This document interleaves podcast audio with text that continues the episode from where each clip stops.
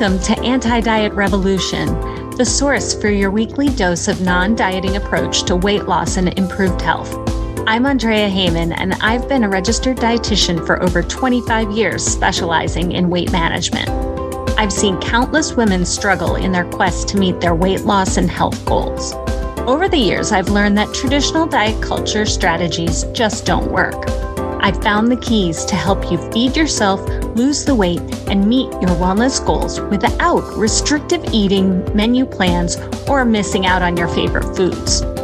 Through a non diet approach, I'll provide mindset strategies, tips, tricks to achieve your healthiest body, and I'll share the stories, strategies, and successes to get your healthiest self. Interview guests will share their transformations from a traditional diet culture approach to food freedom I'm on a mission to knock out diet culture and help you achieve the freedom, growth, improved health, and enhanced lifestyle that comes with adapting the anti diet approach. Let's dive in. Hi, friends. This is Andrea here with another episode of Anti Diet Revolution. I really feel like people don't talk enough about some of the harms of diet culture. Last week, I spoke about the same topic, but focused on yo yo dieting or weight cycling. Today, I thought we'd take a little bit more emphasis and do a part two and dive into another unspoken about harm of diet culture, and that is inadequate nutrition or nutrition deficiencies associated with various diet programs. Now, diet programs, they have kind of the following characteristics. This is just kind of an over overall overarching review. So remember they have they promise some kind of quick fix. So lose 10 pounds in 1 month, something like that, which is a dramatic result. They restrict or eliminate a particular food or food group. So there are parameters about what you can and can't eat. They can often they restrict calories very significantly and they forbid or overly encourage one particular food or macronutrient, such as protein, or limit carbohydrates or fat. Again, they promise rapid weight loss, detoxification or cleansing or fasting. And oftentimes they're just based on personal experience. So they are not necessarily rooted in a lot of evidence and they're very, very rigid. So all of these factors kind of sum up what these popular diets are. And this is what diet culture is promoting.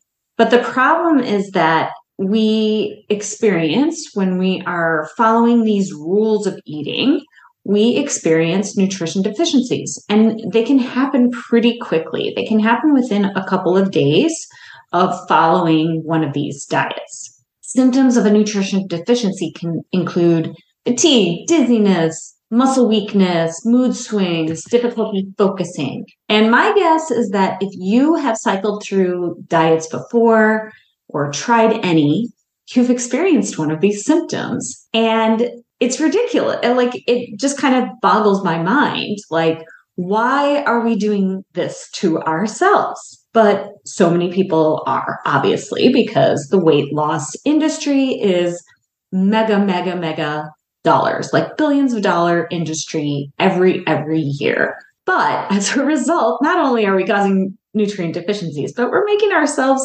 oftentimes feel pretty lousy. These diets are focusing on an outcome, our body shape or weight loss, a number on a scale, not overall nutrition or long term health. So let's take a look at some of these a little bit closer. Let's look at their premises and kind of what they're promising, the nutrient harms that they lead to. So, first of all, let's talk about a gluten free diet. This is pretty common out there. Gluten has gotten a bad rap. So, the idea is to avoid foods with gluten. Those are foods that have the specific protein. The gluten is actually a protein found in wheat, rye, barley, and and some other foods, but those are the most common. So when we think of gluten, we think of baked goods, cereals, pastas. That's what we think about.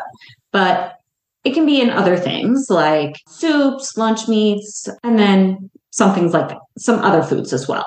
So a gluten free diet, granted, is very helpful for people who have a diagnosis of celiac disease. But I guarantee you, most of us who maybe think we can't eat gluten or have been convinced we just shouldn't eat gluten, we don't have celiac disease. The problem is, is that in various processed foods, when gluten is replaced, it's replaced with things, fillers like cornstarch or potato starch or tapioca starch. That's what is used for the flavor and texture. But these starches lack fiber and they've been linked with increased blood sugar.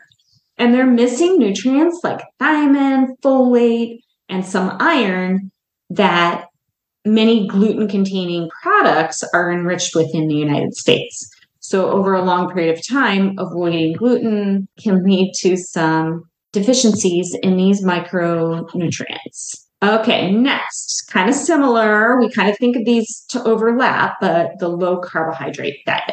That's just limiting your carbohydrates, particularly those from grains. So, oftentimes that's why it becomes like very similar to the gluten free diet. But also, if you're following a low carbohydrate, you're going to limit not only the grains, but foods, fruits, starchy vegetables like potatoes, corn, squash, and then also dairy products as well. So, one of the most popular versions is called the Atkins diet, and it involves ridding your diet of almost all carbohydrates. But drastically cutting back on carbs can cause a lot of harms in the body and a lot of nutritional deficiencies. So, one of those is that remember, our body's primary source of energy is carbohydrates. That's what it wants to use first. If it doesn't have carbohydrates to do all the things it needs to do, so physical activity, breathing, me speaking right now, I'm moving my hand as I'm talking. So even that motion requires energy to do that function. The body wants to use carbohydrates as a primary source of energy to do all of our functions.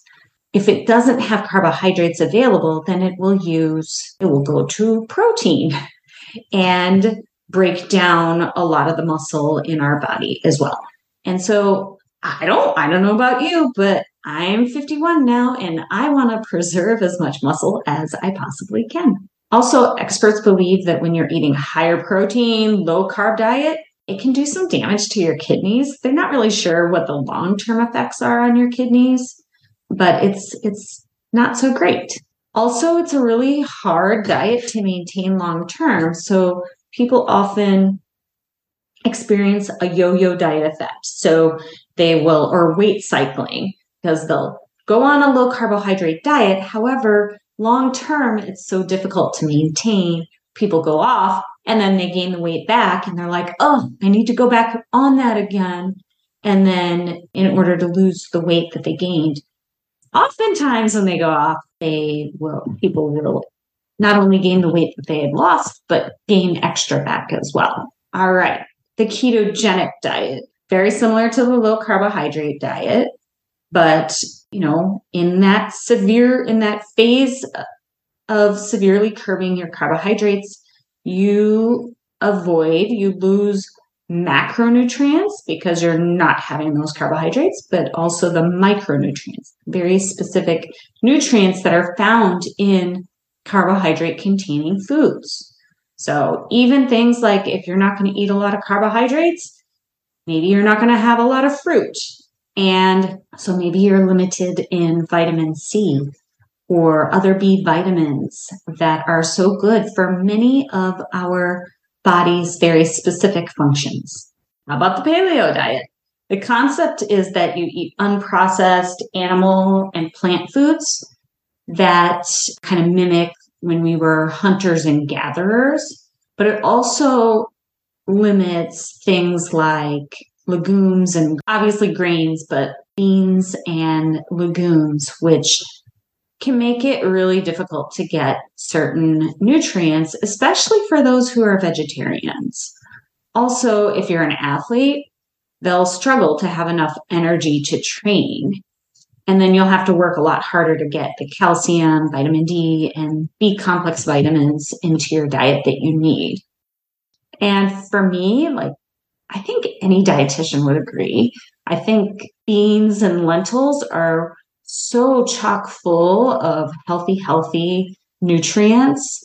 So anytime I hear someone limiting this for reasons of the paleo diet, I just, that just seems like a red flag because it's probably categorically one of the best foods out there. So it's really hard to go even one day without hearing about the latest diet trend or diet fad that's out there.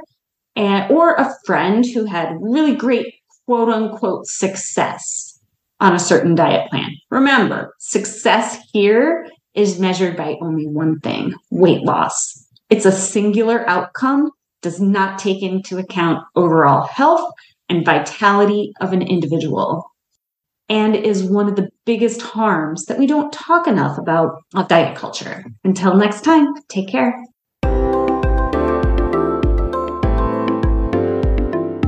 If you like this episode, please rate and leave a review. This is how we get the word out to others so they can be part of the anti diet revolution. I read every review I receive and use that to push out more episodes that are helping you. Thanks for joining me today. Talk to you next week.